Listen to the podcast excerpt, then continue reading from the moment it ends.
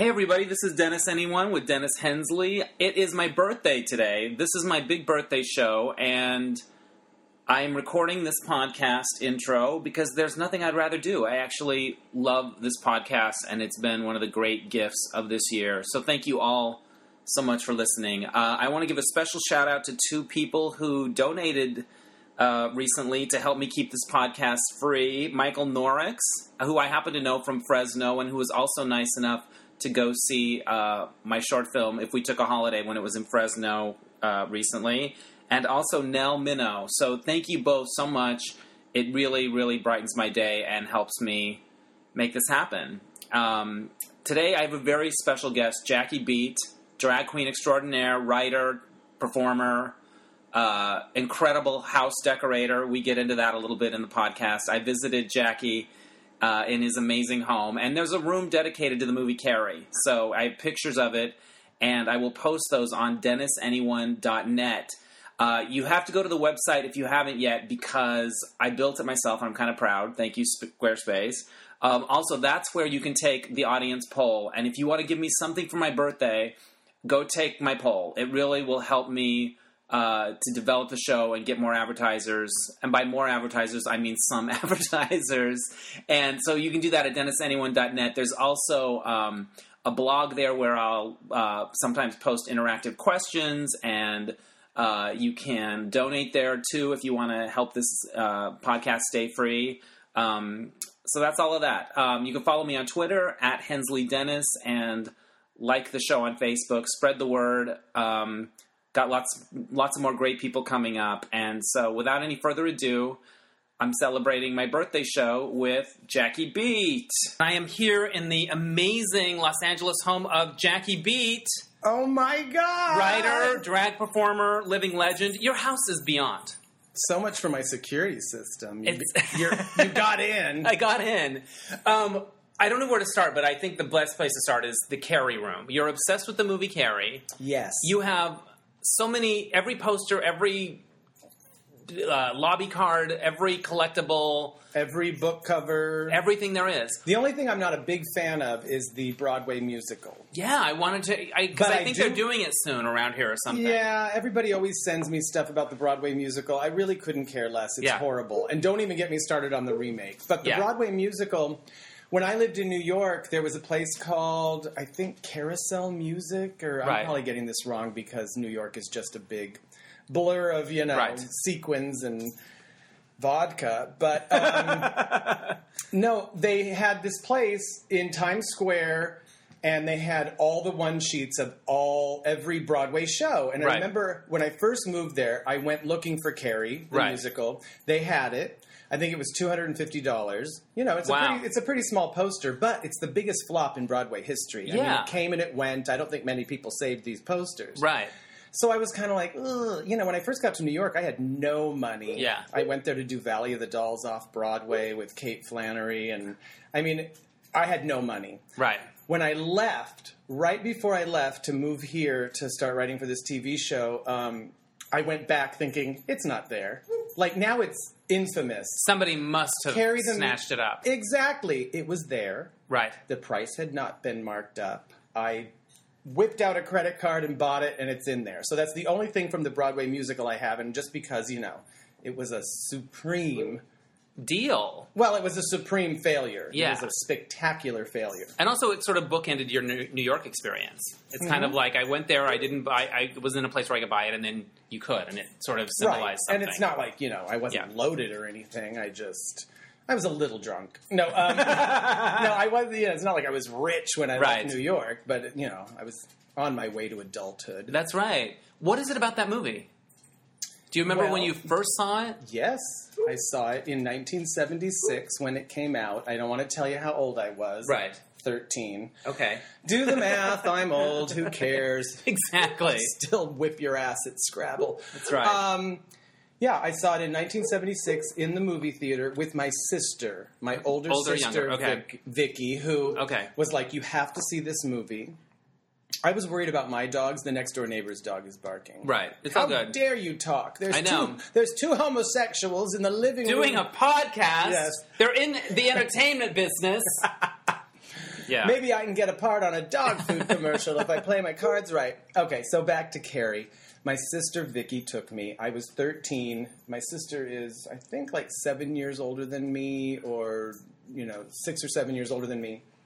She's like, You have to see this movie. And I mean, I love that. She Right. knew. She knew that it was right in your wheelhouse. It changed my life.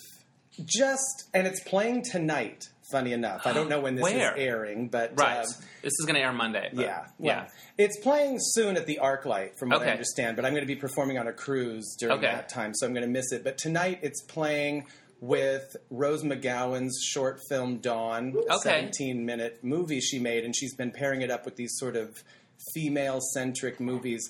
So it's playing tonight at the Hollywood Independent, and I'm just saying, if anybody has not seen Carrie, or if you've seen it and you love it, you've got to see it on the big screen Yeah. because that prom scene I mean the colors I cannot tell you how hypnotic it is between the colors and the the um, split screen and the slow motion and those silver stars and that like blue and then like the blood in front of the blue I can't even put it into words I was literally crawling out of my skin I loved it so much But when the blood happened, were you just, oh my God, I can't believe that happened?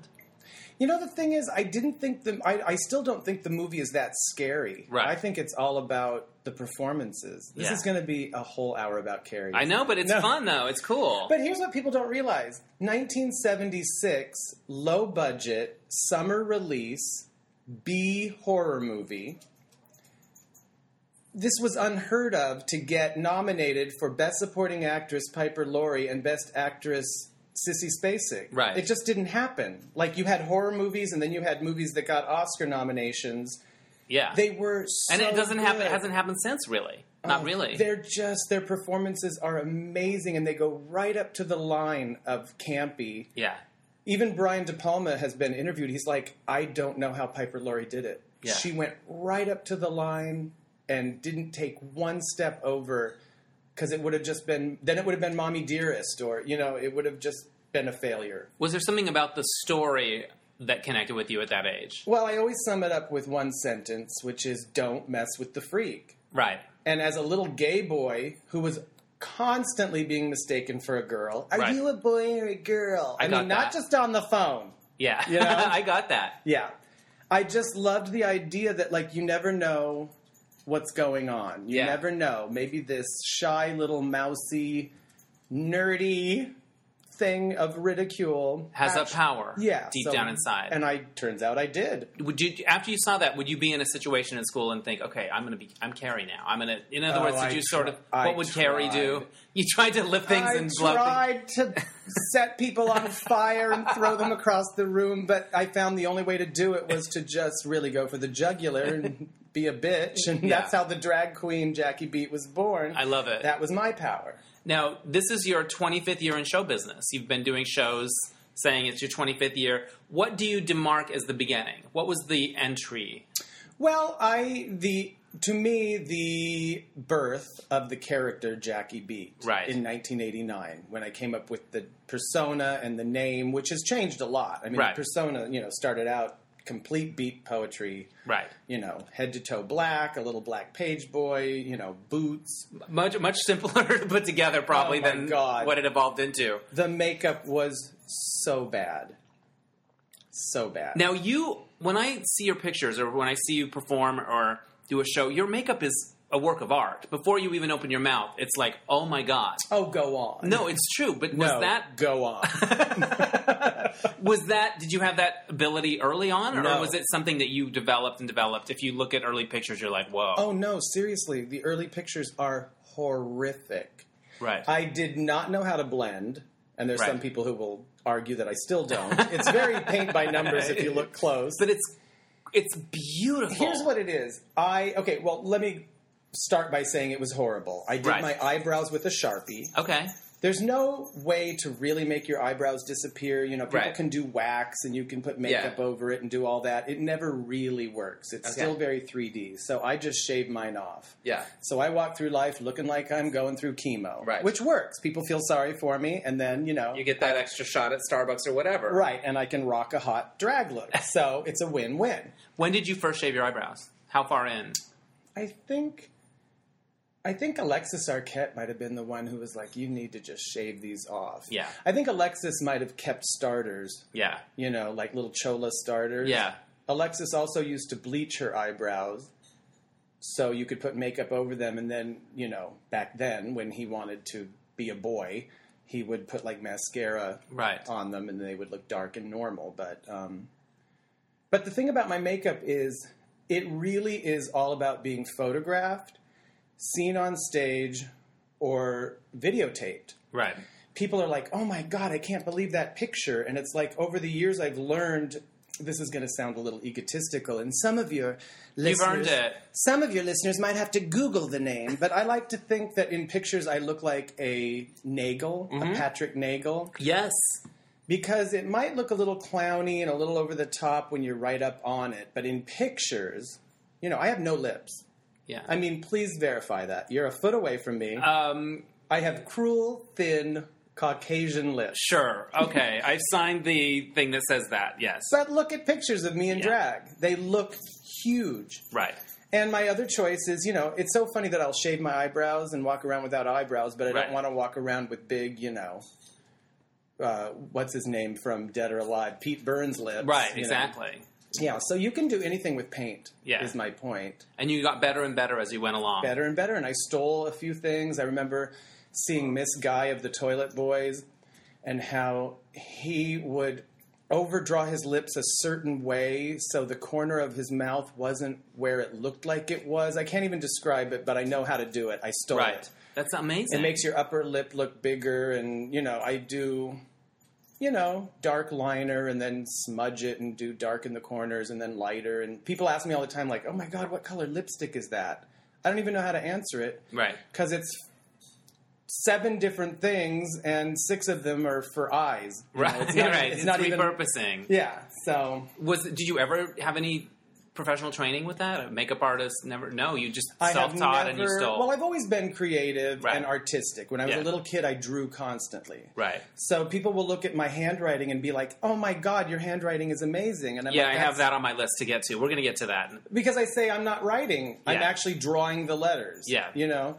So, you know, I, I've always been artistic. It just took me a while to learn how to blend and not do your eyebrows too close together. And to use this, this is your canvas, and that's a face Yes, is a different kind of canvas thing. than a. Piece of it. I could paint your face, Yeah. like mine, but I can't really do other people's makeup. Yeah. I've tried, and it doesn't.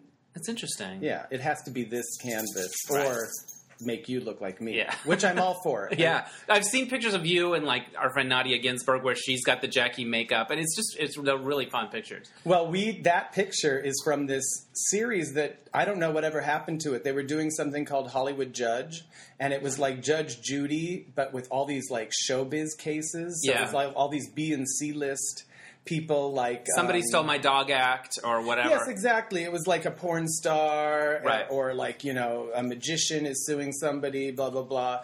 And there was a few, like I said, like C-list people, like um, oh my god, who is uh, Ron Jeremy Right. was on one. So, not to tell any secrets, any tales out of school or whatever. but anyway, we sort of came up with this idea where I am suing my best friend Nadya because times are tough and she is doing a character called Jacqueline B who looks exactly like me and is hosting, you know, karaoke and Right. you know, for my, half my rate, and Yeah. I'm losing work. And it was so funny. We wore the exact same wig, the same outfits. I did her makeup. Did you yell and scream at each other? We Who was the judge? I can't remember his name. I feel bad because what if they sell it? And you know, well, I think everyone knows that most Right. reality shows there's a little artistic license. sure. Uh, so anyway, it was very funny, and at the end, he was like, Jacqueline B, you know, to Nadya. you are nothing but a, you know, a, a phony and a fake who has taken the persona of your best friend and da da da. And then he turns to me and he's like, Jackie B, you are a world famous drag superstar. It was, I felt bad, even though I knew it was all fake. I'm looking over at Nadya. I, Wow, he really he poured it on a little thick. he did. I want to see that's that why footage. it's not on the air. So you did your when your first performance. What was the content like? What was your what was your, your material? Well, uh, people have probably heard this story, especially this year. I've been talking about. Yeah, I, I've read a little bit here and there. Yeah, I uh, you know when I first moved here, I was sort of a serious writer and Right. poet and you know artist, and you know listened to the Smiths twenty four seven and Sure. cried a lot and you know didn't eat any meat and all that. You know, so I was weak. Anyway, uh, very dramatic and took everything very seriously. I was the first person to you know ever feel these emotions. And they used to have these uh, poetry readings at like, Right. you know, Cafe Largo and different clubs. And I used to go every week to this one and sign up. And they would never, ever call my name because, you know, Ally Sheedy was Yeah. reading her Sheedy poetry. Robert Downey Jr. would be doing a poem about Right. getting, you know, drunk and peeing in Yeah. the corner in a potted palm. C. Thomas Howell had something he wanted to get off his chest. Yes. For that night only, though, he spelled it just Howell, H O W L, to be a good beatnik. But uh, Google it. But my point is, I quickly caught on that this was very celebrity driven, and Right. it's who you know who you are. You had to you had to find a way to stand out. yeah. So I got a little pissed off, to be honest. Right. So I thought, you know what? I'm going to take the piss out of this entire movement, this Yeah. entire evening, and I did beatnik drag. Right. Like, and it was very rudimentary. Like Yeah. I said, this, you know, black choppy wig, uh, you know, a black beret, a black turtleneck, a black skirt, black leggings, black boots. Did I mention everything was black? right. Black smudged around my eyes, you know, th- that was about it. Not only would they not let me read my poetry, they wouldn't even let me in the door. Wow. Yeah. So I feel like if there were iPhone cameras, then you could Oh. have uh, you could have Honey, really Cafe yeah. Largo would be called Cafe Jackie. Uh, sue their asses. So you didn't even get to go on stage. Nope. And I thought, you know, I and I'd even written a poem, Yeah. which was really just stand up comedy, Right. in the guise of you know, of beat poetry. And I, I, so I thought, you know what, this was too much work, and this poem is funny. I went to Rage. It was an open mic talent competition. Same night. I told people to snap their fingers, not to clap. I they asked me for my name to sign up, and I sort of blurted out. I was thinking, what's the most '60s sounding name? And I was thinking of Jack Kerouac and Jackie Kennedy, and you know the Beat Generation and Jackie Beat. Just I just wrote it on a clipboard. It's so you know like It's so- and 25 years later, you And know. there you are. That's amazing. so I not only did they laugh and snap their fingers, I won the contest. was there a prize? Like money? Mm, I don't maybe Yeah. I don't remember. Some lube. It was probably like you know Yeah. some free drinks. Right. That's awesome. I feel like maybe I won fifty dollars. Yeah. to be honest. That's cool. so. But anyway, Do you remember feeling a bit of a rush? Like, oh, I'm onto something here. yes. Yeah. And then I wrote my first song parody, Yeah. uh, which was Madonna's Vogue, Wow. which came out in 1990. Of course. So you know, I I came up with the character in '89, and then in '90 I did that, and I sang that at. And that was like this huge hit. They just thought it was hilarious. What was the gist of the parody? Well, it was vague, Okay. which and very similar to what. Oh, oh! That's all right. My We- dog's a big fan of the song. Of course. Miss Tony, settle down. Can you you can tell by the barks which one it is. Oh, totally. Where there's three adorable dogs and um, Yes, they're hanging out. and three ugly ones. so but- it was vague and it was like Yeah, about and- and- idiotic and people. just so you know, I, I remember about that time Julie Brown, who is now a friend Yeah. and one of the funniest people, and I always, you know, worshipped her because Yeah. she's, well, she's like Nadya. Yeah. She's like Catherine O'Hara. She's like, um, uh, oh my God, my all-time favorite of, uh, of all time, and I'm blanking on her name. Also from SCTV, um, Andrea Martin Oh, Andrea Martin. they're like these sexy girls, but they're you know what I mean. But they're funny and they'll act retarded, for lack of a better word. I know that's Yeah. on PC, but uh, anything for a laugh. You know, Yeah. I think that's the sexiest thing in the world. And as a gay guy, you know, like a woman who's all sexy but Yeah. kooky. So anyway, Julie Brown did um, Medusa. Dare to Tell the Truth. Yeah. And she did a song called Vague. Because Right. if you're going to do a parody of Vogue, I mean, what are you going to call it? Yeah. You know? So she did Vague, and it was very similar. And I remember people calling me and saying, you know, oh my God, she must have seen yours. And I was like, no, I really doubt it. Yeah. But I remember the, the name run. yeah. Of And yours? people are, people are really going to have to Google a lot of oh, are you going to do it? I love it. This love was it. 1990. okay. Bonaducci, Villechaize, Erik Estrada, Joan Baez, Linda Blair, and Jim Nabors on the cover of the Penny Saver. Joyce DeWitt, Norman Lear, picture of a dead career. Bonnie Franklin, Nipsey Russell, Ann B. Davis do the hustle. Too much lipstick, too much bass. Tina Yothers, gay bad face. Kiki, Lola, Elkie too. Shields and Yarnell, who are you? Actors jump at working nude. Holding signs will work for food. Your career has sunk like lead. I swear to God, thought you were dead. You're vague. And when I was done with that, people were screaming. Of course. So that was my big first Oh my God. song parody. Those are I call those fortune cookie names because I have this friend Scott, and whenever we would go to Chinese food, which we would do a lot, instead of reading our fortune, we would just open it and go, "Ann Jillian." We just say a weird name. Just we'd say like Tina Yothers, and so there was this competition. Like you take your cookie and you'd be thinking because it was like one of them was a better fortune cookie name than the other. It's that Right. person that you haven't thought of in twenty years, and it's just there's something silly about their name, and you got all of them in that same run. Have you ever played celebrity where you write the name of somebody and the person next to you, you put it on their forehead? No. And they can only ask yes or no questions. Yeah. Am I male? And if it's a no, Yeah. then you move on to the next person. And the hard part is remembering that you're a female, Right. over the age of da da da, best known for entertainment. Yeah. Well, uh, if you ever play that game, now we're giving away a secret. Right, I know. The hardest one ever. And I played this with older queens, so Yeah. it wasn't like they didn't know who she was. Dr. Joyce Brothers. Do you remember her? Of course. Uh, I just because it's so hard to figure out why she's famous. She's Right. been on talk shows, she's been on game shows, she's a personality, but she's a doctor. You know, Yeah. it's like so anyway, I just You couldn't remember say she's an entertainer, really. Right, and I remember once I gave somebody that name, and they were furious because the game never ended. And they were like, "Who the hell am I?" And they ripped it off their forehead. They're like, "Doctor Joyce Brothers." But they knew who it was. They just couldn't They figure did. it out. They did. It wasn't like I never heard of this person.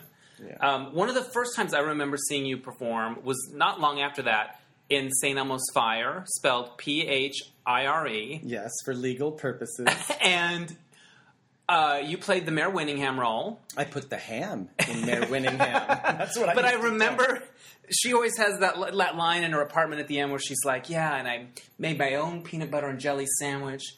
And that was the best peanut butter and jelly sandwich I ever ate. And you said something like, and those, "Do you remember what you said?" And those were the best six, something like that. Those were the best six peanut butter and jelly sandwiches I ever ate. And I also have this memory of the night I saw it. A cup or something fell and rolled across the stage, and you just held for it, and it was uproarious. I don't know. I'm sure things happen like that all the time, but I, those those are my memories of St. Elmo's Fire. Well, I do love that we obviously uh, took artistic license again. Yeah.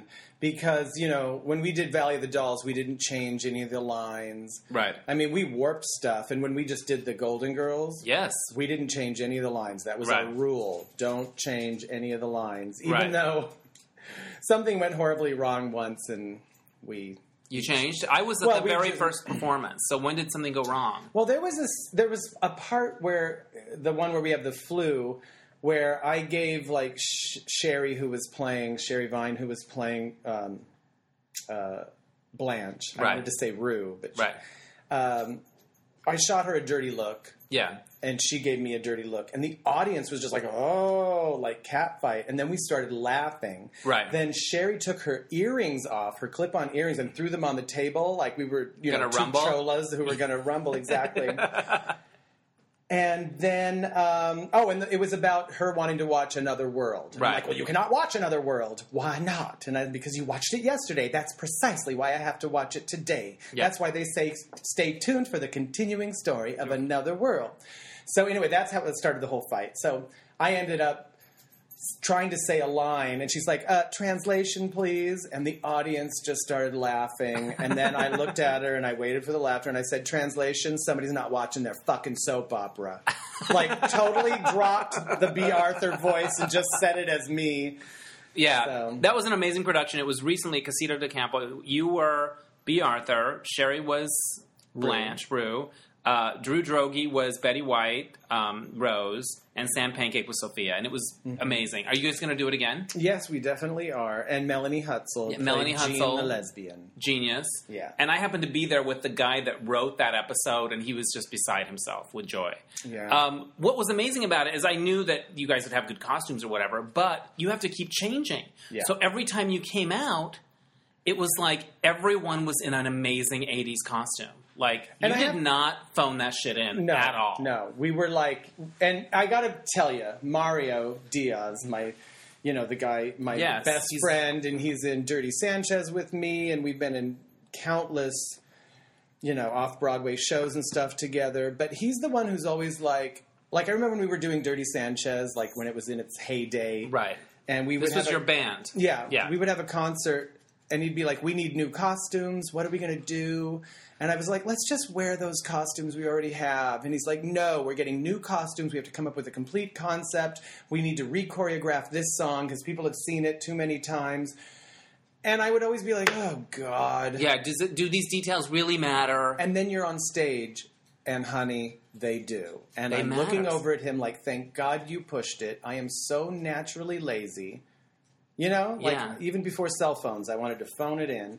but uh, so I felt the same way. He's like, look, look, I've seen the queens do this in San Francisco because Heklina has done it. right. And there was a part of me that's like, can I even do this? I mean, Heklina's already done it. And I thought, look, she wasn't the first to do it. Drag Right. queens have been doing the Golden Girls. There's no reason why we can't do it. It'll be a little different approach with Sam and Right. Drew, you know, because then it's like the Golden Girls on acid. Right. But Mario was like, I got to warn you, it was all about the costumes. If you guys do not turn it out, like every time you come on stage, I mean, you know, it's the Golden Girls and it's the 80s and it's like, you know. because I think I think people weren't expecting that level of production because it was one weekend in Casita del Campo, and you're like, holy shit, outfit after outfit after outfit, and the performances were funny. The whole um, the whole premise is great. You guys doing it, but it really like it really did elevate it. It was amazing. Yeah, and we showed 80s commercials that we ripped Oh, from YouTube. my God. Because I thought, like, I don't want, you know, we have to keep the audience Yeah, interested, but they do want these costume changes. like Tab Cola, and the, my favorite was Shasta. Oh, Shasta. that yeah. was a catchy little tune. And, you know, that was actually much earlier in yeah, the 80s then. but, the Shasta guy was hot. yeah, totally. Don't give me that soft song. That was like a good song. Same too. old cola. I wanna rock and roller. I wanna pop, pop, pop. I wanna It was so new wave. Shasta. That's Yeah. a really good song. And song. then there's a female one. yes. Yeah. I guess apparently. So I Oh, hear. No, there is, and there was, and Yeah. we showed it. Yeah. But let me just say one more thing. 25 years of doing drag, I'm not kidding you. When I first walked out, I think that's the longest people have clapped. For You- like a star entrance. Yeah, because we each had our entrance. Yeah. And we both picked our first outfits very Yeah. carefully. But when I walked out and I was wearing like literally 17 different versions of avocado, harvest gold, ecru, you know what I mean? At all these different levels. Right. Like, you know, a big cowl neck with rolled up mm-hmm. sleeves and then a vest and then another vest that's too long and culottes and those boots and everything she wore was always the weirdest length Yes. like it's too short for her because she's wearing those scrunchy boots. Anyway, I'm telling you, 25 years of performing, when I walked out, it was like, you know, 75 people screaming at the top of their lungs. And that must feel amazing. Is it kind of delicious? it's a or little frightening. Because you're like, I just, I I'm have like- to, I have lines to say soon. well, it's like, okay, now I gotta actually deliver. Right. So, And uh, your Bea Arthur is flawless, and you did it also at the mismatch game for the first time this year. You've done it twice, and it was so fun to get you in the mix. What is Bea Arthur? Was that something that you just kind of always knew how to? You know, you watched her and you kind of take it on, or did you have to look at her and work at it? Or here's the thing: I don't know if I really do that great of a. First of all, I really think it's in my blood. yeah, like you know the withering glances Yeah. the double takes the like it's a disgust. You Yeah. know that looking at people like you idiot, Right. And uh, and the weirdest thing is, I'm not a big fan of Maude. Right. I really don't enjoy Maude. I Right. think she is unattractive. Everyone's yelling. Right. But on the Golden Girls and anything else, I think Bea Arthur is my spirit animal. but I think it, at first, when, when, I- when I first did, uh, because that's the first time I ever did Yeah. her, was Mismatch Game. right. Oh, that I was the first time yeah. you'd ever done her? And it dawned on me that you have to do it the way people remember. So you have to do it a lot lower than Right. she really was, you know. Right. And watching, you know, doing an episode of The Golden Girls is easier because you're saying things that she actually Yeah, said. so you, could can remember how she would have said Yeah, that. you can watch it and do it. And some of the ways she said things. Yeah. But on Mismatch Game, You're talking you know, about Miley Cyrus or this? Yeah, and I don't think she ever said, you know, power bottom. Right. Well, not on TV. In her Yeah. private life, she said it many times. Now, you killed it as a panelist on Mismatch, which didn't surprise me at all. Your penmanship, I want to fuck those cards. They're so your printing was so beautiful. Every time you'd hold up a thing, I would just like I just love it. I like a nice print. You know, I like I have pretty good handwriting. I'm like, You do? Yeah, I'm into that. Like and you and and we do the card auctions all the time and you sold all your cards sold because everyone loved your answers, but also they were like Yeah. little works of art. Well, you know what? Let me just say that Yeah. these cards and what Yeah. you're describing yeah. is me in a nutshell, and especially my drag in a nutshell. I always joke if you are blind, then you get to hear me sing and hear all the funny things I'm saying. If you are deaf, you get to see the two hour makeup job and the stupid outfit that, you know, I put together at three different thrift stores. You know, Right. it's like an 80s workout, you know, on another planet or, you know, working girls on acid or, you know. Right. But if you are blessed with both, you know, sight and hearing, then Yeah. you really hit the jackpot. Yeah, you've got it all. So I just feel like I do the kind of show that I would want to see, and it's an attention to detail. And it's like if you're going to hold up a card, I mean, you know, I feel bad if somebody doesn't have good handwriting. There's nothing they can do about it. Right. But I don't know exactly what I. I mean, it's like singing a parody. And then I sing the fuck out of it. Right. Like, oh my God, like she's really hitting the notes and she's Right. really a good singer. I've had people after shows be like, you're really a good singer. Almost like, why are you throwing it away by just singing these funny songs? Yeah. And I don't think making people laugh is throwing it away Right. or should be, you know. Like you should be saying Ave Maria. the dogs are wrestling. The dogs are wrestling. It's it's cute. I don't even know if it'll pick up that much. it um, sounds like a tap dance routine. Right, exactly. Um, no, they're so cute. I know, but the people can't. Do you have a favorite? No, Of course. but you wouldn't say in front of them ever. Well, listen. Lil sister, Yeah. who's the older one, right. She is a beauty, Yeah. but Tony is cute. Yeah. I mean, she's everyone's like, oh my god, I want to take this dog home. She's Yeah. so cute. And then uh, Darlin, she's sort of the troubled one. You know, she was. Oh my god, they're making so much. Noise. It's okay. It's totally fine. Which nothing, just a little vodka in their bowl of water can't. Now you mentioned your, your parodies of your songs. Was there they're really clever and edgy and fun? Was there one that upset people? Was there ever something in you've done in your work where everyone was like, oh, "You've gone too far. I can't believe you said that," or Well, I do an Or- 80s medley. right? kind of infamous 80s medley now. And it deals with, you know, everything abortion, specifically abortion clinics, and the Right. people who think blowing up an abortion clinic makes sense. And, Right. You know, so I do all these. Di- that's uh, please don't kill your baby. please don't kill it. No. Anyway, it's all these great songs from the 80s, and it's 20 minutes long, Right. and it ends with the song Africa By, by Toto. Toto, Right. which I already think is a horrible song. Like, Right. I hate that song. It's horrible. I liked that song when it came out, and I bought it. And the reason I remember I bought it was it was when it was a 45 record, but with only one side. They decided we're not going to give you two songs anymore, and it was for like two months. And the song I bought was "Africa" by Well, Toto. I remember when I first met Alexis Arquette, I went to his family's house. This is when he still lived at home. right. And I, I say he because back then Sure. that's my memory. But anyway, uh, I went to her house and they had a 45 on the wall, but it was in the shape of Africa. oh my gosh! because you know they Rosanna also did was- Rosanna yeah. because they dated or had an affair or something. But anyway, the song is about how in the early '80s I took a um, I took a safari vacation Right. To uh, Africa, and the tour guide was really hunky, and I thought he was sort of winking at me, and you know, I thought he was flirting. So later that night in my tent, you know, it was dark, and I I thought it was him, you know, Yeah. sort of getting frisky with me, and it turned out that I was being raped by a chimp, and that I uh, I started AIDS down in Africa. And when I sing, I started AIDS down in Africa, every single person reacts either with disgust. Some people bark. okay,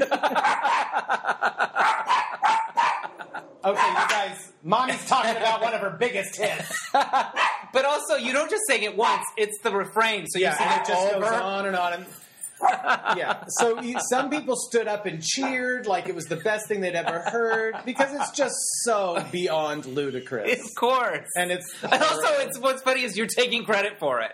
Like it's kind of like you're kind of proud of it a little bit. Like It- yeah, I'm like yeah because in you know that big thing that's ruining everything. Uh, This kid right And here. in between- I was there before anybody. In between, I'm like, you know, yeah, it was me. It, it feels good to finally get this off my chest. I'm so sorry, you guys. Yeah, so uh, yeah, everyone reacts to that, and everyone Yeah. remembers that, and they're like, "Sing that song," and I'm like, "That's one song at the end of a 20 minute medley." but the one that really that I remember is uh, Bryan Adams has a song called "Heaven," right. and I changed it to seven. Right. About the age of the person I'm dating. and I always have to point out that, like, the butt of the joke is not the seven year old Right. that is being taken advantage of or abused. I mean, I am not a pedophile. The butt of the joke is the fucking person who thinks this is a valid relationship and the fact that the song is so heartfelt and so serious. Baby, you're all that I want. yeah, it's when like you're that. lying here in my arms Okay. and finding it hard to believe you're just seven. and the moment I hit that seven, they lose it. Where is the place that? Have you ever been booked somewhere where you're like, oh, they clearly didn't know what they were in for? Oh, where but were you I- at? Where you were like, oh shit. Well, they, I just saw. they should have clipped. They should have done some uh, YouTubing. Yeah, Lady Bunny was just uh, here at Casita, and Yeah. I went to see the show. And the next day, we went to lunch, and she reminded me the very first gay cruise I did Right. was not Atlantis, Right. You know, on one of these big, gorgeous. It was called Pillage and Plunder. Okay. They were shooting a porn on the ship. Wow. And when I say ship, this was a barnacle encrusted, Right. You know, barely seaworthy. It was horrible. My room was the weirdest. Like it had this weird, like something out of Poseidon Adventure when they would open one of those metal doors. Yeah. It was like obviously it was a crew room. It was teeny tiny. I jokingly said that the bed was like. Um, a panty liner precariously perched on a rye crisp cracker. it was like not only a ship, but it was like tiny in a European way. Right. So anyway, this was before YouTube. Right. But you know, I think you could still hear my songs like on. I think I had a website then and Right. everything. Um, it wasn't 1912 or anything. but anyway, I did my show and people were just. They were older. Right. They weren't feeling it. They were not having it, and the next You're stuck day, them. Yeah, the next day I was playing uh, a slot machine in the Right. casino, and this older queen was like, "I think I know who you are, and I don't, I, and I want you to know that we did not appreciate your show last night." And I'm like, "Well, thank you for telling me. I really do not care." well, I just think you should tone it down. And I said, I do not care what you think. And I, you know, short of saying you are an old fart who obviously has no fucking sense of humor, you know, go Yeah. back to Fort Lauderdale and, you know. Now you were saying earlier, uh, like two hours to put on makeup Yeah. to do it. Is it tedious or is it like zen like or what? Are you some days it's fine and some days you're like I can't fucking do this one more time. I have come to peace. you get, that's what it. you got to do. I hate it. right. It is 2,000 opportunities for something to go wrong.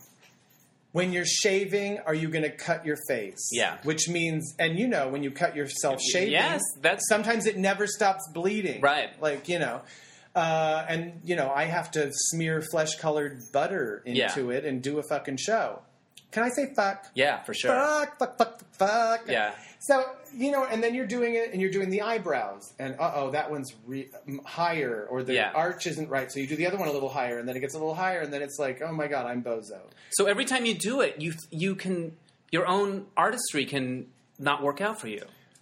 Yeah. j- Well, I'm just saying that It you takes know, a while. It's not. In other words, you. It's not. You just don't go on autopilot. It's I mean, there's parts of it that are autopilot, but there's always something. Yeah. The brush messes up. You Right. drop something, and it smears against your. You know what I mean? Right. Like you have something on. You're resting one finger here, and you know you didn't realize you had makeup on your fingertip, Right. and then you have to clean this part and start over. You put the eyelashes on, and like something gets in your eye, and it starts watering, and then like you know, it's literally dripping down your face. Like there's just so many opportunities, and if one thing goes wrong, then you're running behind. and you're just like, oh fuck. So Yeah. it's always stressful a It's little bit. always stressful. yeah. All so right. I was watching RuPaul's Drag Race once, and Ru was going table to table talking to the queens, and they were doing their makeup. And he said to one of the queens, like, "You seem stressed out. I just really don't like doing my makeup." And Ru was like, "Really? I love doing my makeup." And I was like, "Bitch, you liar! First of all, how come you're never in makeup then? Second of all, when was the last time you did your own fucking makeup?" yes, everyone knows Ru's got like the this person that does it. Mathu Andersen. Yes, who's who amazing. a genius. yeah. Oh, I want Matthew to do my makeup one day. Has he never done it? No, Yeah. but we're friendly and Good. He should. I- How has that show changed the drag world as you see it, and, Well, and where you're at in it? And stuff like Again, that? you know, Bunny, Yeah. and Sherry and I, people like that. Yeah. you know, we discuss how difficult it is now because there's like 80 losers, and I'm not even being mean. They're No. losers. Right. They didn't win. right. But they're famous. Everybody wants to have their picture taken with them so they can put it on Facebook. Right. You know, I met so and so. So there I you know, I remember when it first started, after the first season, I would go perform somewhere and this one club owner, he's like, Oh, we had a couple of those drag race girls. And I said, How did it go? It was packed, but their idea of a show Yeah. is one or two numbers lip synced. Mm-hmm. You know, I do a, I can do a ninety minute show mm-hmm. of live singing, talking to the audience, you know, like stand up comedy. So it's a little hard. So I sum it up by saying it's very difficult being more talented than famous Right. because there's only so many, you know, and there's so many of them now that Right. they will work for, you know, cheap. Right. You know, they're 20. Right. So they're just they're just trying to get out there and you know and they'll and the clubs will book them and they can get them cheap and, and they've then- got a name. And, Yeah. And then some fall by the wayside because they're just not that good. Right. It's just not that entertaining. I mean, by the same token, even you know, I mean, if you're lip syncing and you're, you know, you're fierce and you're, you know, Right. then yeah, the, most people are drunk anyway, so they recognize you from TV and they don't even know that you're bad. Now, would somebody at your level ever do that show? Because I there are people that I feel like have been on there that were like, oh, they probably were really established where they were, you know, and they just they if you can't beat them, join them, kind of thing. Well, you know, there's been this rumor that they're going to do the Monsters of Drag or Right. Legends, Right. and from what I've heard, Logo is not interested. They want young, young, young, and that's why a lot of these queens on Drag Race, the new ones, have done drag for like a year, or Yeah. they'll start doing drag just, Just to, be, on to the be on show, the show. Yeah. which angers me a little bit. Right. But you know, that's it's anything with gay rights. Yeah. You know, it's like yes, it's become more boring and it's not as cutting edge and it's not as artistic and it's not as interesting, but at least you don't, you know, get beat up with Right. a baseball bat. So, you know, you take the good with the bad, but Right, and if you were a kid watching that show, you know, around the time you saw Carrie or whatever, at least it's something out there that's that's different, Yeah. Yeah, you know. yeah. mhm. I just what bothers me the most and, and I've heard Bunny say this is I just don't want kids to think that there's one way to do drag. Right. and that is Drag Race. I host this show in Pomona at a club called 340. Mm-hmm. Every Friday when I'm in town, Right. um, we do Last Bitch Standing, and it's, you know, pretty much a drag contest. And they all put dark brown on the side of their nose, like way too dark for their skin tone or, their, Right. or the makeup they're wearing, because they have this idea that they need to contour their nose, even if they have a small nose. Right. It's like not everybody has to do that, and you, and if you're going to do it, you do one shade darker. You know what I mean? It's got to Right. be an art and it's got to be subtle. So they all do that. They all wear blue contact lenses. They all put a wig under a wig and then take the one wig off. They all do these death drops. Yeah, the they jump up shablams or whatever. The It's just like, slams. why don't you just learn your fucking song and like actually be entertaining? Yeah, I got you. I got you. Now you've uh, done some cool, different uh, kind of feature film stuff. You were in Flawless. Yeah, With- I've been in two movies called Flawless. The first was the Joel Schumacher Yeah. with uh, the late Philip Seymour Hoffman and Robert De Niro. and Robert De Niro. What was- do you remember about that? What was your favorite movie? I memory of that? remember uh, Philip Seymour Hoffman was the sweetest person and very, very generous. He was very, very soft spoken. But we were in a scene where we were the, with the log cabin Republicans, right? and I just remember him like stopping and going, "You know, I think Jackie should say this line." So he gave me one of his lines. It got cut out, Right. but he gave me one of his lines. He was very sweet. I mean, ultimately, didn't like, didn't love the movie, and I was. He little- didn't, or you didn't. I didn't, Right. and I was a little confused by his perf- performance. Right. Like, are you a tranny? Are you a drag queen? You Did know, you feel that when you were there, or was it more like when you saw it? No, I felt it a little bit like I just didn't understand. But you know, everyone's different. Sure. Again, I know queens like that. Yes. So they're more on this side of the spectrum of like during the day they might work a look that is sort of half male, half female, or you know. But to me, I liked you know like Mona Foot, Nashom. Yeah. Mona Foot's character, like I think drag queens are actually pretty butch and Yeah. stand up for themselves, and they're not soft spoken. So it was just a weird choice, but you know he's a straight guy, and I think it was courageous to take the part. And it Were you in New York? yes, uh huh, Yeah. So you were. I remember you were here, and then you went to New York you, for the Valley of Doll thing, and you just stayed. yeah. And how did your time in New York change what you do? Oh, I know it- you met new, you know, people like Mario, and like, how did it sort of transform your life?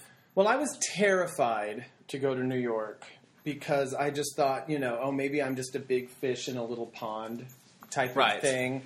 Uh, and I was terrified, and I thought it's a completely different level. And Did you know you were going to stay after the show, or you're just No. I'm going to go do the show and see what happens? no, I Yeah. drove my dogs to my sister's house in Arizona. I wouldn't Right. put them on a plane. That's how what a Right. dog freak I am.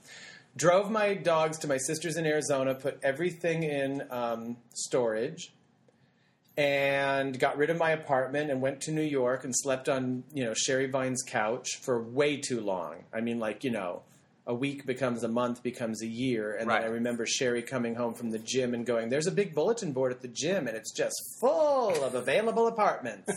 and I was like, This "Oh, feels like okay." Laverne. I want to see Laverne and Shirley with you two, Right? in the apartment. Yeah, I want to Yeah. see that show. So no, but I um, I was I was nervous is my point, and I remember this is how long ago it was. I went out to I went out to Mario's club and everybody's club every night in drag with a cassette tape and said, "I'll do a number for free if you want." And they were always like, "Oh, great." Yeah, why not? And I did it, and then I would say after a week or ten days of doing that, my phone was ringing off the hook, and I worked nonstop. And it just kind of dawned on me, like, oh, there's kind of crappy people everywhere, and I'm not crappy. It sounds egotistical, No, but, but just you know what? You you, you bring a level of professionalism. yeah, it's like and it's- entertainment, yeah, and because most a lot of people aren't funny. yeah, You know, like everybody thinks they're funny. It's like you know, in this day and age of the internet, everybody thinks they're a writer. It's like, no, Yeah. you're a typist. yeah, You know, it's like, and everybody thinks they're a critic. yeah, It's like there's actually an art to it. yeah. Remember when, you know, and I know him personally, so I feel bad, but I've written this and he actually agreed with me. But like Perez Hilton, I remember back in the day when even being a gossip columnist, you had to like, you know, be witty and Yeah. like there's there's there's an art to being snarky. It has to feel good. It has to be entertaining and but now, you know, it's just like, oh, just, you know, this person looks like shit and this person is a slut. Ah, She she agrees. she agrees. wholeheartedly. Um, is there a song that's like your "I Will Always Love You"? That's like you better sing that fucking song. Is there a song that's like your Titanic? That everyone, you know what I mean? Or was there for periods of time? Oh my God! Would you shut it, or I will take you over to the Filipino neighbors.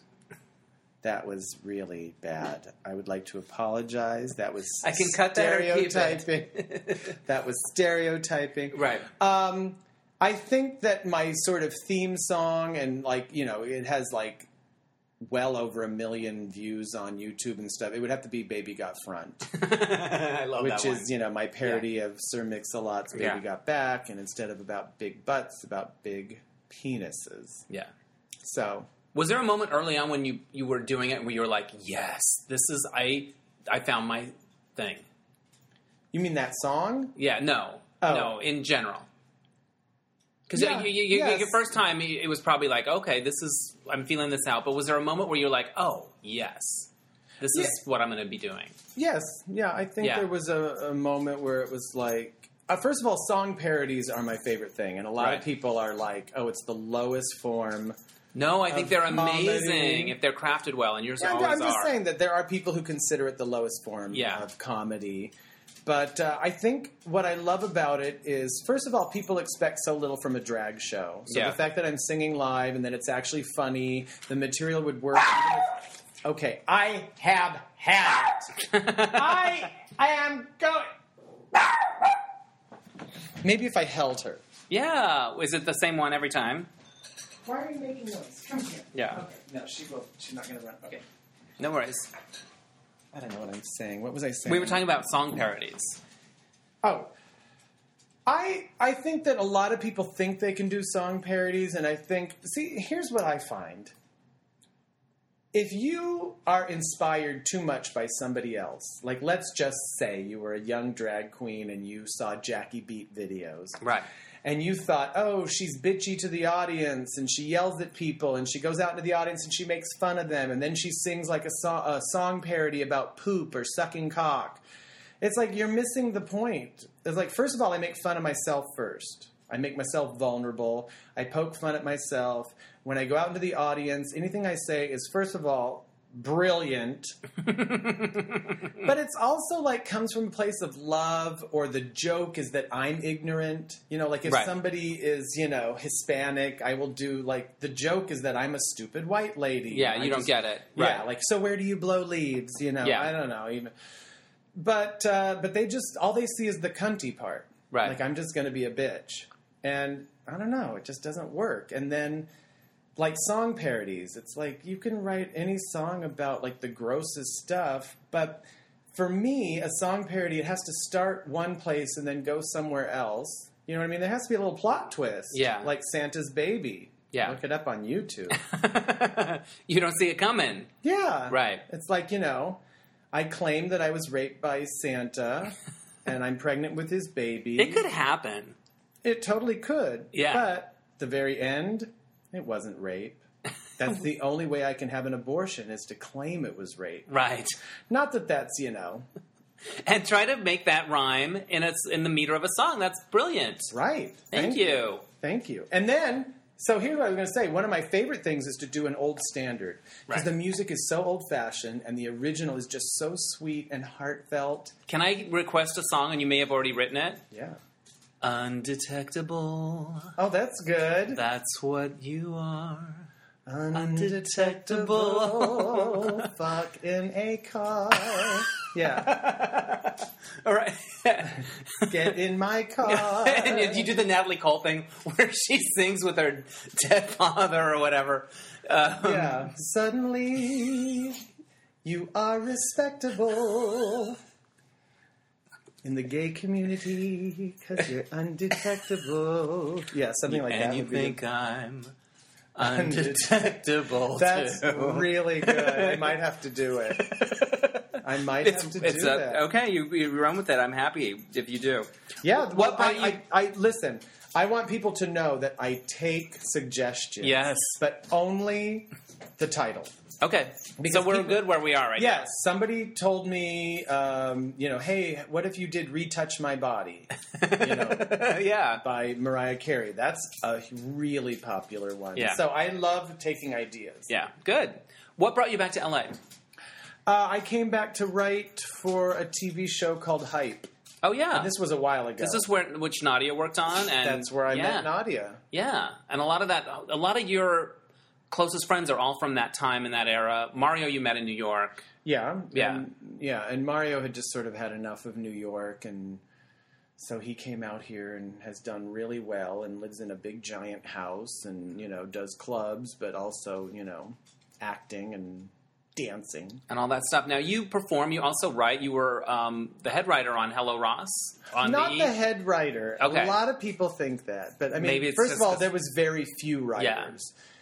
Ross works with uh, this girl Taya. right. Well, she's a woman, so I should say. But I had it in my head that they've known each other since high school. So Right. he, uh, a girlfriend of his from high school, Taya. And the great thing is, she always taps into that sort of like you know innocent eight year old girl inside of Ross. So his he can make his funny jokes about you know Saved by the Bell and you know writing a guy's name all over you know a piece of binder paper. That kind of Right. girlish. And then I, of course, am the drag queen and the bitchy and stuff that Ross can never say, but we can go to that edge and then figure out a way for him to say it, even if it's like, I would never say this, Right. blah, blah, blah. But we did have a head writer, and it was a friend of uh, Ross's that he worked with forever on The Tonight Show. Right on. Because when The Tonight Show ended, to get this guy, you know, Yeah. I had to make him head writer, which Yeah. is fine, which is great. Now it was fun I to have no problem with it. No. It was fun to watch because I would, I could always hear, oh, that's a Jackie line. That sounds like a Jackie line. Did you? Was it a fun show to work on? It was. It was Yeah. so much fun. I mean, you know, it's the type of show you feel guilty that you're getting paid. Right. But uh, I think that, you know, I used to hear that a lot with Fashion Police. Right. Because Like, Jackie oh. and I worked on Fashion Police together. We Yeah. sat across the table, and you killed it. You brought so many funny jokes to that table. But Yeah. people would be like, oh, I could tell that was your joke. And I'd be like, that wasn't my joke. Right. But it's great that I could sort of channel Joan. Yeah. And that, like, if you sat at that table for any period of time, you figured out what worked and what didn't. Although sometimes, you know, some wild card. In other words, I just think it's great that we all, you know, like you think you have it figured out who wrote that joke. Right. When uh, Joan, I think it was either when she passed or when she, it looked like she was going to, you posted something nice on Facebook. What's your favorite memory of her? Um. Oh, jeez. I really think, and I did post this, and this seems like it's not a very nice memory, but I think one of my favorite memories was being at her house the day after Whitney Houston died, Mm-hmm. And it was the Grammys. Yeah. It was right before the Grammys that she died. And I had just been hired, and they were like, instead of going to the um, going to E and watching Grammys with the other writers, you know, and working, we want you to come and watch the pre-show with Joan at her house. Right. She likes to have a few people around. yeah, Right. yeah, and I felt like, oh, I felt special. Yeah. you know. And uh, so anyway, we're at the house, and uh, she, we were horrible. I mean, just horrible. The way comedians are, and the way gay people are, and the way Jews are. I mean, that's just it's gallows humor. You make jokes, and you're safe with friends, and you can say horrible things. And Right. we were. Right. And she turned to me and she's like, "Get it all out, honey, because none of this can go on TV." Right. And I just felt like I was in the inner sanctum, and like you know, I was really hearing, you know, the good stuff. Yeah. You know, the real A-list material that like most people couldn't handle. Yeah. Another good memory was once I was performing in New York, and she was in New York. They were doing like Fashion Week, and we all met at her house. I just happened to be there. You Right. know, we were all going to do it via email, but I was there anyway doing a show. So I went to her amazing place on Park Avenue. Right. And I mean, nothing can prepare you. Gold everything, like just gorgeous. But, you know, her dog running around and like, oh, careful, he farts, and, you know. Right.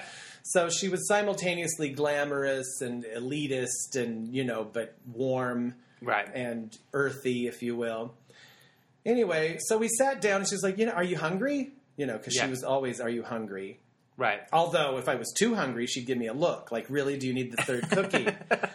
But Would she really? A, a little bit. I used to chow down on those pretzel M and M's at the Well, ta- at the thin. writers' table. No, they were good. So my point is, we were sitting there, and I think she was like, "Are you hungry? I think there's a little food around the corner." Yeah. I go around the corner. A little food around the corner. Yeah. Really, Joan? You mean this huge spread on silver with candelabras? You know, rack of lamb. I'm not even joking. like rack of lamb, a man standing there in a tuxedo Right. with white gloves. Would you like some lamb, sir? I was Right. like, okay, yeah, I get it. Yeah, it was amazing. Yeah. Was you perform? You write? If the phone could ring tomorrow with your dream gig, what would it be? Would it be performing? Would it be writing? Would it be both? You know, would it be your my- own show? Oh well, my first instinct is to say Broadway, Right. Wow. That's inter- that surprises me. but then there's a part of me that's like, now remember how easily bored you get because as a drag queen, I don't even think I'm the best. I mean, my makeup is good and it's signature, Right. But like Lady Bunny always has big blonde hair, right. Coco Peru always has her red flip. Right. Like, you know, you need to brand yourself and have that, you know, silhouette. And like I said, I think my makeup is pretty signature, but I get so bored.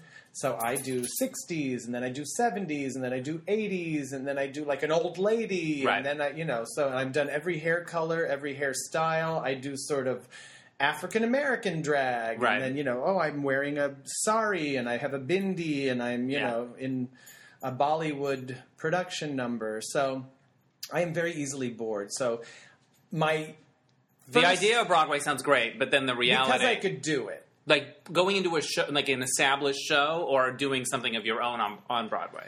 Do you know what I mean? Being think in like I- hairspray See, I like, like the idea of being in a show because Yes. so much of what I do is stuff that I've written, Yeah. and it's all alone. And I love that freedom, and I like to be the only one making the money. And you know, I don't. But there's something about being in a play. Yeah. You know, like every once in a while, I just that's why we did Golden Girls, even though it's you know not the most creatively, you know. I just know, and I relate to that because I- I've done a lot of stuff as a freelancer. But then sometimes when you get a job and you're part of a team, and you don't have to, you, you know, you go to the supply cabinet and there's a notebook for you. You don't have to buy your own notebook. Like, oh, it's not just me doing everything. That's a real relief sometimes. Yeah, yeah. But I like because you know I'm sort of infamous for using my music stand Right.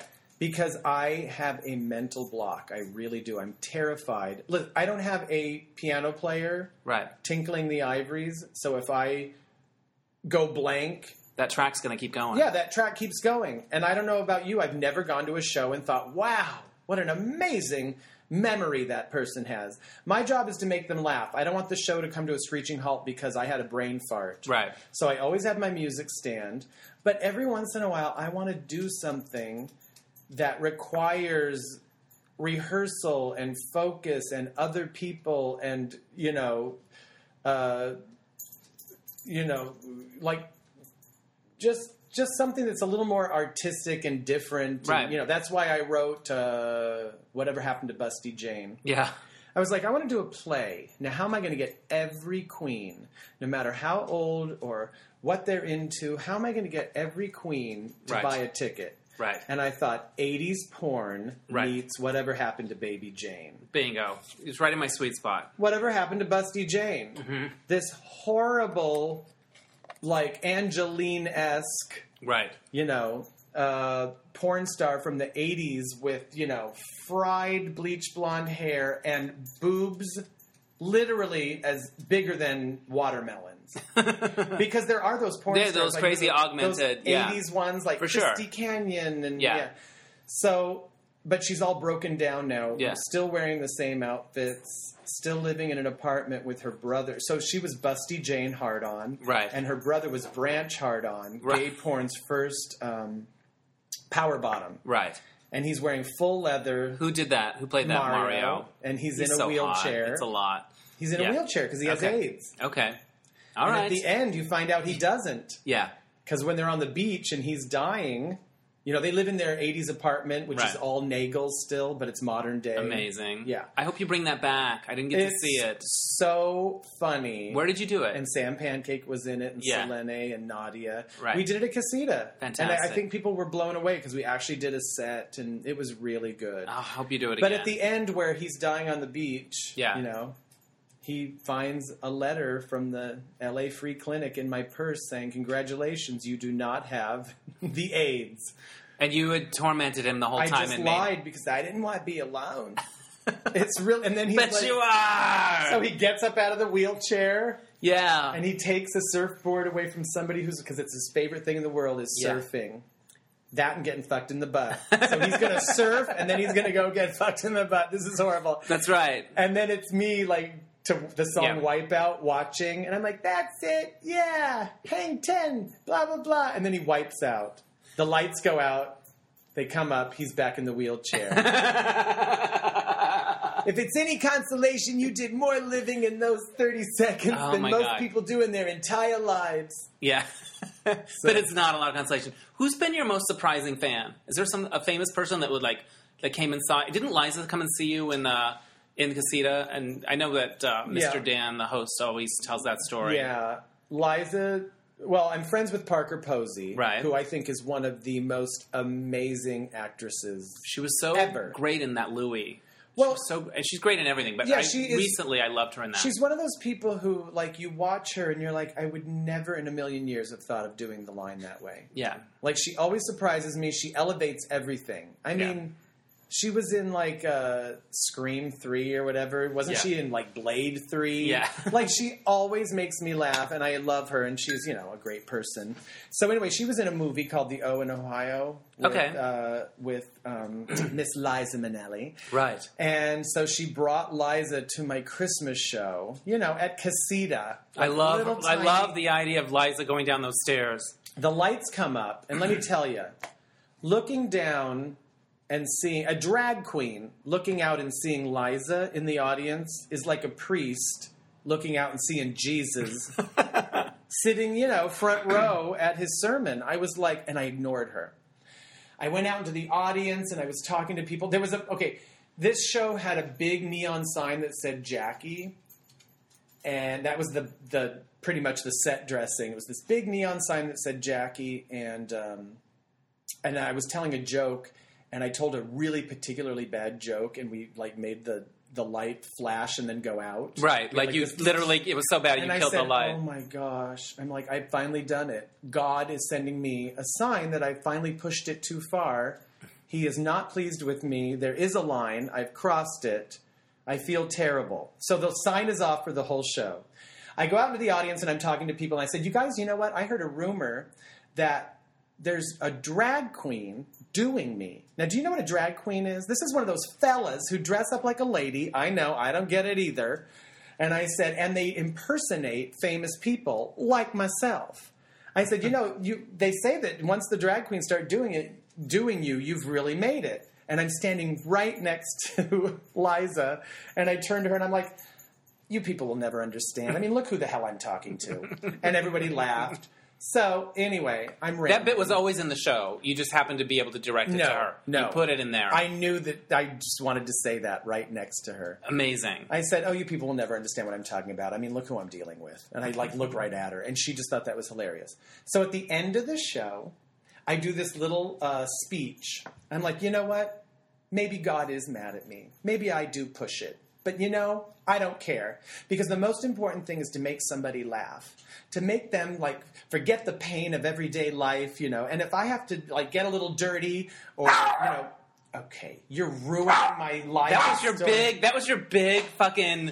I'll Yes. never grow hungry again exactly. moment. Yeah. and you ruined it.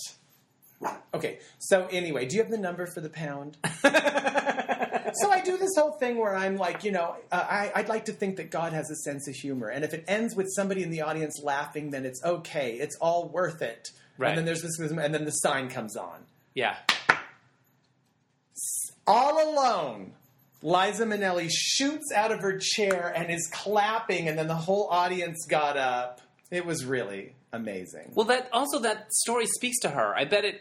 I I bet she loved it, but I also like. I get why that moment inspired her that way for and sure. most of my shows don't have Yeah. like you know, don't have a plot twist like that. That's a great one. That was pretty good. Now you've you've done a lot of all kinds of performing. You've worked on different shows, and they. Yeah, that look on your face is so withering. Bea Bea Arthur, we're almost I done. just- I feel like Yeah. Christina Crawford is not getting enough attention, while mommy Joan, the real star, is being interviewed for a podcast. exactly. Don't you know what a podcast is? How important they are. Um, when you like a show ends, something ends or whatever. Was there a moment where you where you were just like, "Fuck, what am I going to do now?" And like, what sort of got you through like the the ups and downs of like the the way the Well- business works? I have to say, I feel really blessed because I have so many supremely talented friends like Nadya Ginsburg. And these are not people who are not doing well, but you know what it's like to be an actual stand up comedian or a sketch comedian or an actress or an actor. You're always waiting for somebody to, you know, every audition is please love me. Yeah, I'm not good at that. Right. and you know whether you're a writer it's always you know it's always hinged on somebody else's opinion of you you know. So i just feel very blessed that like i have it sort of set up where i just pick up the phone or send an email hey time for me to do a show. Pack a bag or put some stuff in the trunk and drive over and they just put a cd in and push play and i sing and do what i do And you can and you can do that without getting having to. You don't need that. You can do that on your own. Right. In other words, that's you- what I mean. Right. So I feel bad for like stand-up comedians and people who have to like who need somebody to say yes. yeah, and people who have to go on auditions and stuff. So Yeah. that's what I think. Listen, every job I've ever gotten has been we I see what you do, I like what you do. I don't audition. People like write parts for me. Right. Uh, I don't really give a writing sample usually. You know, if Yeah. somebody wants me to, be, you know, I'm friends with Ross. He knows I'm funny. He Right. loves my show. S uh, you know, Tony Tripoli. Same with you know, Fashion Police. Hype was you know Terry Sweeney and Lanier, Lanier Laney. Um, they just re- I was doing this thing online called The Hideous Truth, which was fake celebrity gossip, and Right. it was horrible like horrible. This was like 2000, and I was writing about how, and you know, how young was Britney Spears in 2000? How Right. she, you know, what pop star is already needing vaginal rejuvenation? Yeah. Her, you know, her vagina resembles an unzipped bowling ball bag. You know, just really rotten. Right. Like I would just sit and do stream of consciousness like the meanest, and so that got me that job. Right. So that brought me out here, and you know, I mean, like I'm in the Writers Guild, and I don't know. I just do what I do. I did I answer the question? Yeah, you did. What, what, what I took from it is you can do for a cookie. you can do your own thing. Whether they're giving you, you know, if they're if they're giving you jobs and stuff, great. And if not, you've got your own thing. You you can you can do that. You can perform and you can get by. I'm having a cookie. You should have a cookie. I just feel like I have low blood sugar Right. when I can't answer a question. You know. Okay. now, um, I, I'm almost done. I um, also, can I say one thing? yes, Um, I also feel like I always want to be doing the complete opposite of what I'm doing. right, So for a while there, I was doing drag. You know, that's how I make my living. right, Just drag, drag, drag, and you know, every weekend it was flying somewhere, and then doing local shows, and it was just you know, and that gets you know, I'm not a spring chicken, as they say. Do you ever think, oh, this can't can't do this forever? Do you ever think about that, or do you think I can? I can.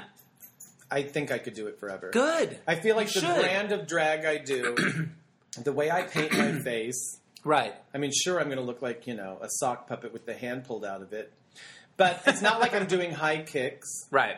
It's m- comedy, Yeah. you know, and it's even funnier if I think I'm gorgeous and glamorous, and you know.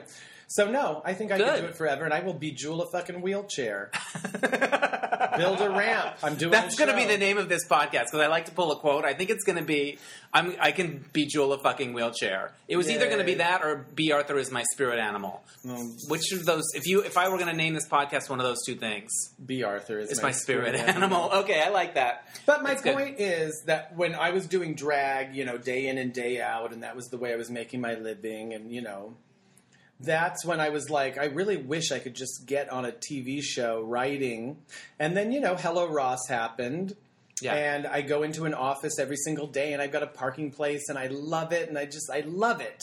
And then there's a point where I'm like, oh my God, I have absolutely no freedom. And Yeah. when was the last time I did a show? Yeah. So when the show ended, I was like, I am so ready to perform again. Yeah. And now, Was it a big blow when it ended? Uh, yes. Yeah. It was because we were such a family. We put so much into it. And the I show was doing pretty well, The right? show was doing well. I mean, I can't get into it too much. Right. But the executive producer was Chelsea Handler. All right. That Do say the, no do say no more. the math. Right. Did you meet her? Did you yes. see her? Yes. Do you like her? I like her very much. I Yes. like I like what I see of her. I've never met her, but yeah. Yeah, I mean, you know, listen, a huge part of comedy is saying stuff before you think too much. Right.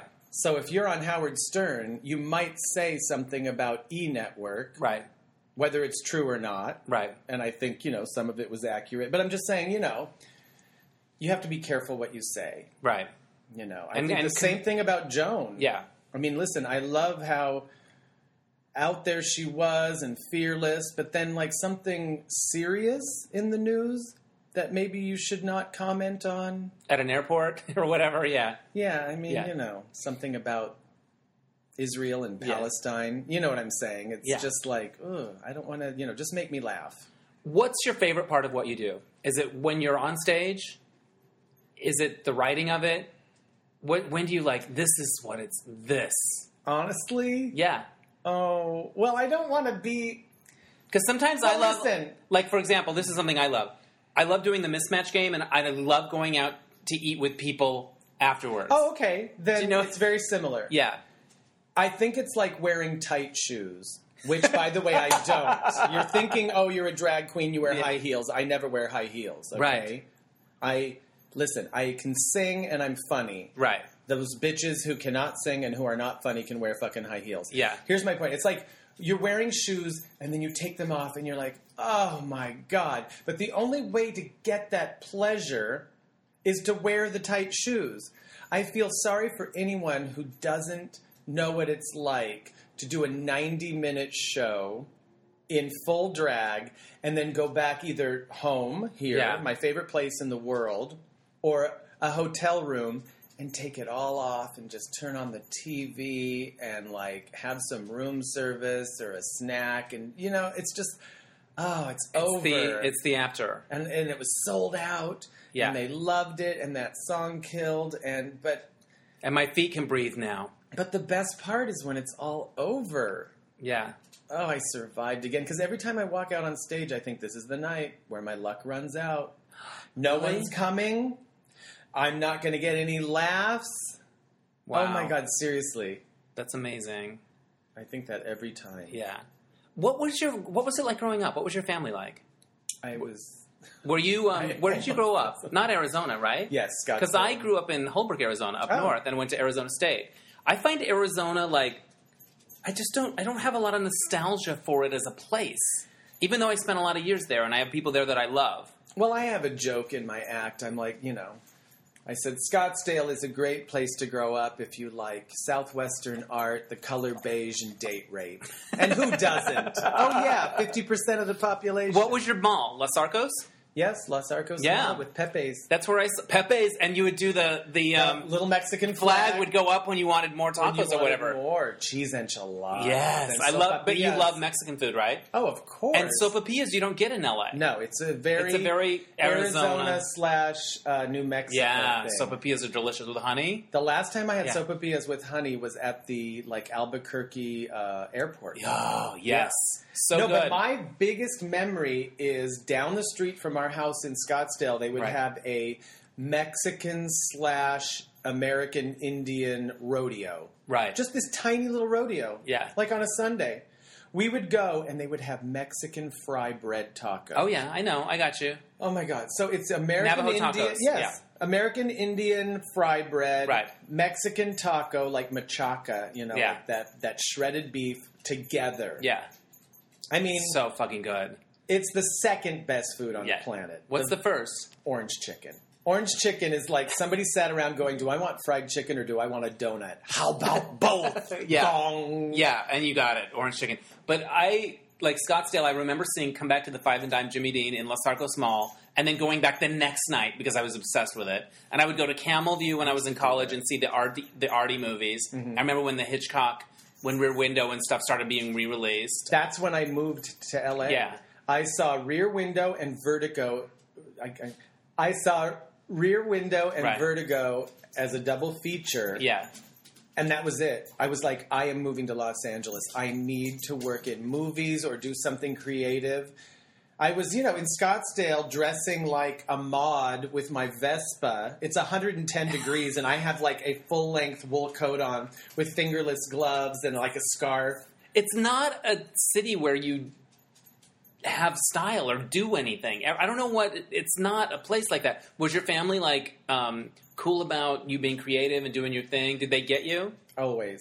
That's Always. amazing. First of all, my parents' best friends growing up in the 60s and 70s were a gay couple, Bob Right. and Jim. Great. They did everything together. And this was back So when you was, saw them from your earliest days, like the neighbors. Yes. Yeah. And there was this was back when, you know, there was an actual butch and a femme. Right. It sounds crazy, but that's just sort of the way it was. Right. And Jim was all about fashion and he would have, you know, three cocktails at lunch with my So he was the butch. No, no. And he would hang out with my mom, and they Right. would go shopping. And then Bob was the butch one who would drink beer with my dad, and they would build something in the garage, and and then you know the four of them would double date. Love it. That's the way I was raised. So my problem wasn't like, is it cool to be gay? Is it okay to be gay? It's everyone. Or I'm five. I'm six. I'm seven years old. And everybody already knows I'm gay and totally accepts it and embraces it. I mean, it's unspoken. It's all about like, oh, do that, do Eunice from the Carol Burnett Oh, show, God. Kent. You know, because my real name is Kent. Right. And I was just always entertaining people and singing songs and dancing around and blah blah blah. I was like a big, you know, drag queen back then. Right. So then when I got to be a teenager, it was like, don't assume anything. And I was like dating girls and trying Right. to like, and it was like, honey, come on. That's such a different trajectory than so many people. Yeah. and my parents were both artists. Right. I mean, my mom was raised in a convent slash orphanage in Milan, Italy, Wow. and my dad was. I used to think he was an atheist, but Right. he corrected me and said he's agnostic. He Right. thinks that that was the ultimate arrogance. Being being an atheist is just as arrogant as thinking, you know, this man died on a cross Right. and this happened, and you know. So it's essentially we know nothing. right. And you know, he grew up during the Depression and he was in the Navy. And I remember we went hunting once and I didn't want to go. And he's Yeah, like, my, "No, my family was big hunters. And yeah, I, na- well, it's hated Arizona. it. And I got to tell you, even at like six years old, I was the best shot in the family. Really? Oh my god. Beer cans and, you know, Yeah. like I wanted to do just target shooting. And he's Yeah. like, well, we're going to go hunting. we got a ticket for bighorn sheep or whatever it is. well, Everyone it gets was their just tickets. quail or Okay. dove, you know. Okay, birds. And- yeah. And do you, right. oh, here's one thing that I want to say before I finish Yeah. the story. Do you remember in school, like learning, like if you get stuck in the desert, here's what you do. Yeah. Well, Like- I I grew up in northern Arizona, which is Oh, okay. desert, desert, desert. It's Yeah. more like. Yeah, it's uh, mountain. it's more, you know, it's Shut cooler. it. It's not like the desert. But what did you learn? Oh, just I just remember, like you know, Yeah. that, you know, you if you get jumping cactus on your you know Yeah. desert shoes, you can take your comb. Don't pick it out with your hands. You have to use your comb. And if you got stuck, you know, you could dig a hole. And if you have some plastic, like let's say you have dry cleaning in the car, Yeah. you can put you dig a hole and then you put a cup. Maybe you don't have a cup. Do you have a can of hairspray or any aerosol? You can take the lid and put that in the middle of the hole, and then you put the plastic, and then you put rocks, and then you put one rock in the center, and the condensation drips down into the cup. I was like, okay. Wow. I mean, if I'm going to think about why not just carry a bottle of water? If I'm gonna like, I have hairspray and dry cleaning. but I So- forgot water. What was I just saying though? Um, oh my god, what was I just saying? We were talking about Oh, hunting. yes, So my dad is like, we're going to go hunting. Yeah, And I love the fact that he didn't just cave. Because I was like, I don't want to go hunting, yuck. And he's like, no, we're going hunting because, you know, when you sit down at the dinner table and mom makes chicken, that chicken just doesn't arrive out of nowhere. That was an animal. You have to have respect for this animal. You know, he wanted me to. right. The So circle we of go life. hunting, and we have this big shotgun, Yeah, And he's like, "There it is. Now be quiet. Now, okay. Now pull the trigger." I pull the trigger, and you know, it throws me of course. back. My Terrifying. I my had that. shoulder hurts so bad. oh I'm my god. trying to be tough. Yeah, I know. You have to act tough. We walk over, and he's like, "Uh oh," and I was like, "What?" And he's like, "You shot the wrong kind of bird. We can't even eat this." And I started crying. Oh no. I think I was like eight. He's like, you know what? We don't have to do this anymore.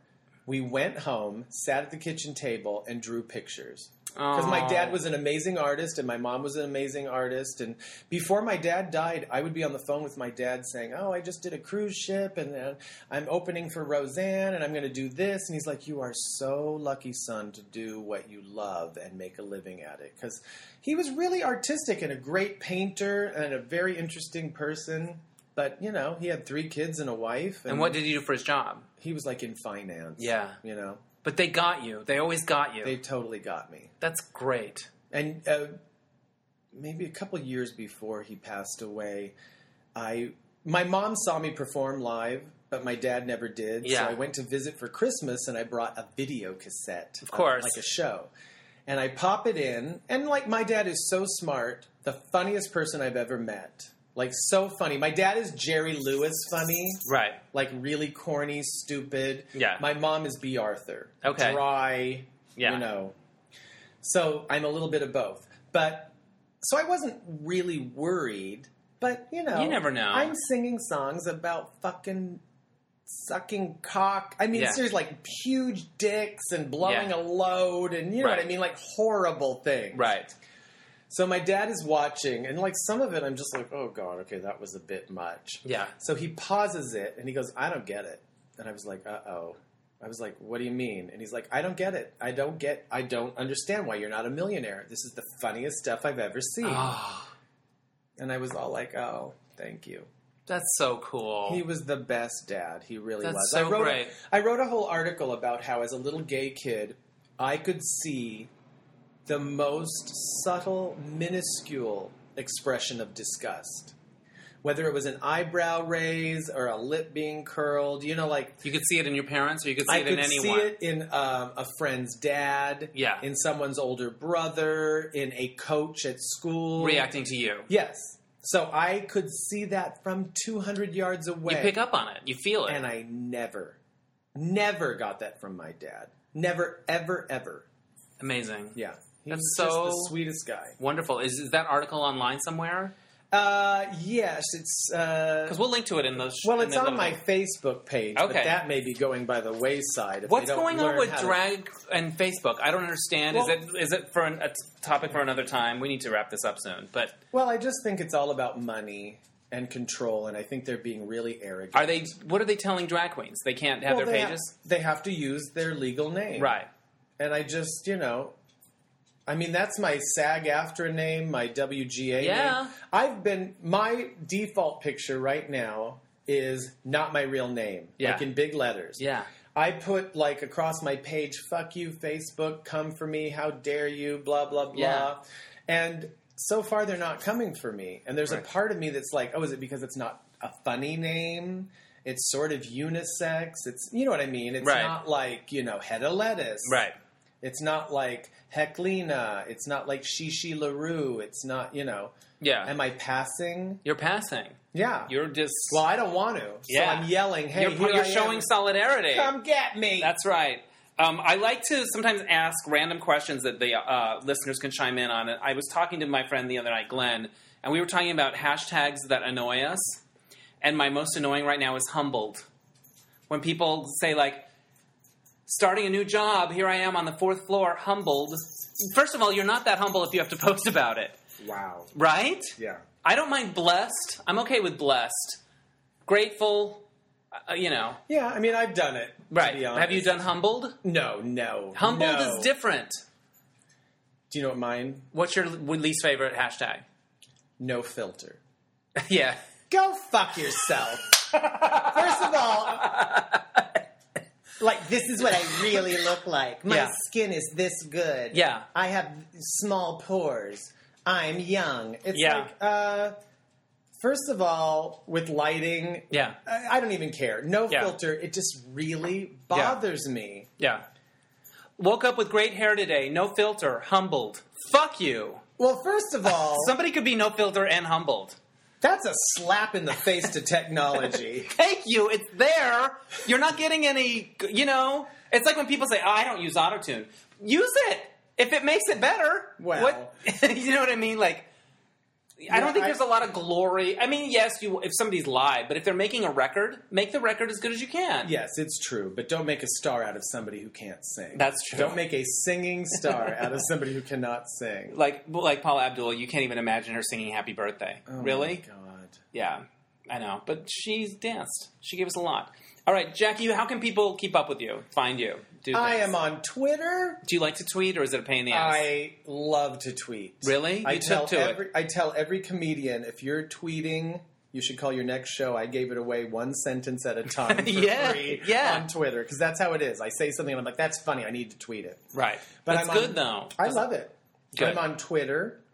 I'm It's on- just at Jackie Beat. yes, just Okay. at Jackie Beat for all of these. Actually, Okay, Uh, Instagram. yeah, What else? Facebook, of course. yeah, and they're all okay. Cool. Yeah, awesome. and um, my website is missjackiebeat.com. Yeah. And you can get merchandise and like MP3 downloads of my songs and all sorts of fun stuff. And see What's the I'm most performing. random thing you sell?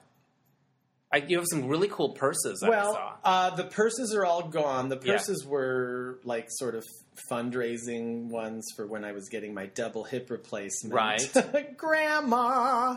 and it went well. Yes, double hip went well. replacement. Oh my god, we can't open up a new can. I know. Okay, just No. hum- thumbs up. Two thumbs up for the hip. yes. One for okay, good, nice. One for each hip. Okay, No, I, I one of the best was these uh, these um, pillowcases. yeah. It's this really great picture that Austin Young took of me in bed with a deer. I'm smoking a cigarette, looking bored, like we just had the worst sex, and there's a deer lying in bed with a cigarette hanging out of his mouth. It's very funny. Was it So- photoshopped or did you actually get a deer? No, we got a deer head. Okay. like a you know Sure. a, a trophy. Is Right. what it's called.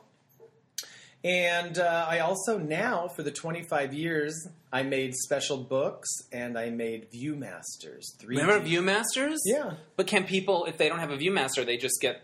You No, can make get- them. I'll- You, you you actually. Hold on. While All we're gonna take a picture of this. No, no, no. You can do it while you're uh, Oh, right. Look into the okay, light. cool. All right. looking up here into the light. Oh wow! Oh my god! Oh, I hope this entices everyone listening to go online right now and buy one. So if you buy one, do you get the actual ViewMaster too? So Uh-huh. you, you you don't have to have one of your own. Oh, oh, they're amazing pictures. And look, it's engraved on the front. How much does this go for? I ate another cookie. um, twenty-five dollars. That's a sweet deal. I mean, how many pictures are in there? That's so cool. There's seven because it's Yeah. 3D. Yeah. So the the disc has 14, you know, pictures, but you have to double them so they look. I 3D. know. Imagine with all the technology we have today that that enchanted us as children, just to look Yeah. at pictures through the. Yeah, Yeah. and I try to, Yeah, it's good. and I I try to. Yeah. Okay, you guys, quiet. I try to think of you know just like with my ah! show. Okay, shut up. I try to think of merchandise that I would want. If I was Yeah. a big fan of somebody, you know, A especially Viewmaster a then. drag queen, Yeah. I would love to put this on the table. Yeah, It's this black, sleek ViewMaster, and it says very take a sexy. And I would just think it'd be so funny to put that on a little table, and then somebody's sitting there. It's like a conversation piece. It starts it right up. I will take a picture of that. So if you go to DennisAnyone.net under this podcast, you can see a picture of the ViewMaster Yeah. and what it's like. And those are on eBay. I love it. Good for you. All right, Jackie, thank you so much for this chat. I Thank love talking to you. I'm so glad it's over. I can eat cookies. I know. Enjoy yourself. Um, thank you so much for listening, and um, we're going to take a picture of the carry room too, if that's cool, because I know people are going to want to see that shit. Of course. All right, um, and we'll catch you next time on Dennis Anyone. Bye. My thanks again to the incredible Jackie Beat. Now, at the end of that podcast, we sort of started a topic of which which hashtags are you completely over, and we listed hashtag humbled and hashtag no filter. So I want to hear from you. What are you totally over when it comes to hashtags? Um, in a recent episode, we also talked about answering machine messages that you saved, and a listener posted on the blog, Ryan, he wrote about this amazing story with a coworker who he didn't like, who left this really nasty voicemail um, and uh, Ryan ended up taking it and sampling it and turning it into a really funny song that he still has on his iPod. So I think the moral of the story is if you're going to leave nasty messages, they may live on. So um, thanks again for listening. I also want to get a quick plug in. Um, my short film that I made with Nadya Ginsburg and Glenn Gaylord, If We Took a Holiday, is screening this, I think it's Saturday, October 4th. Um, that's Sunday, I guess, in Atlanta uh, in San Pedro, California on October 12th, Seattle, uh, their Gay Film Festival, October 12th, and Pittsburgh in um, on October 14th. So um, if you're in any of those cities, check it out. And um, thanks for listening. We'll catch you next time. Bye.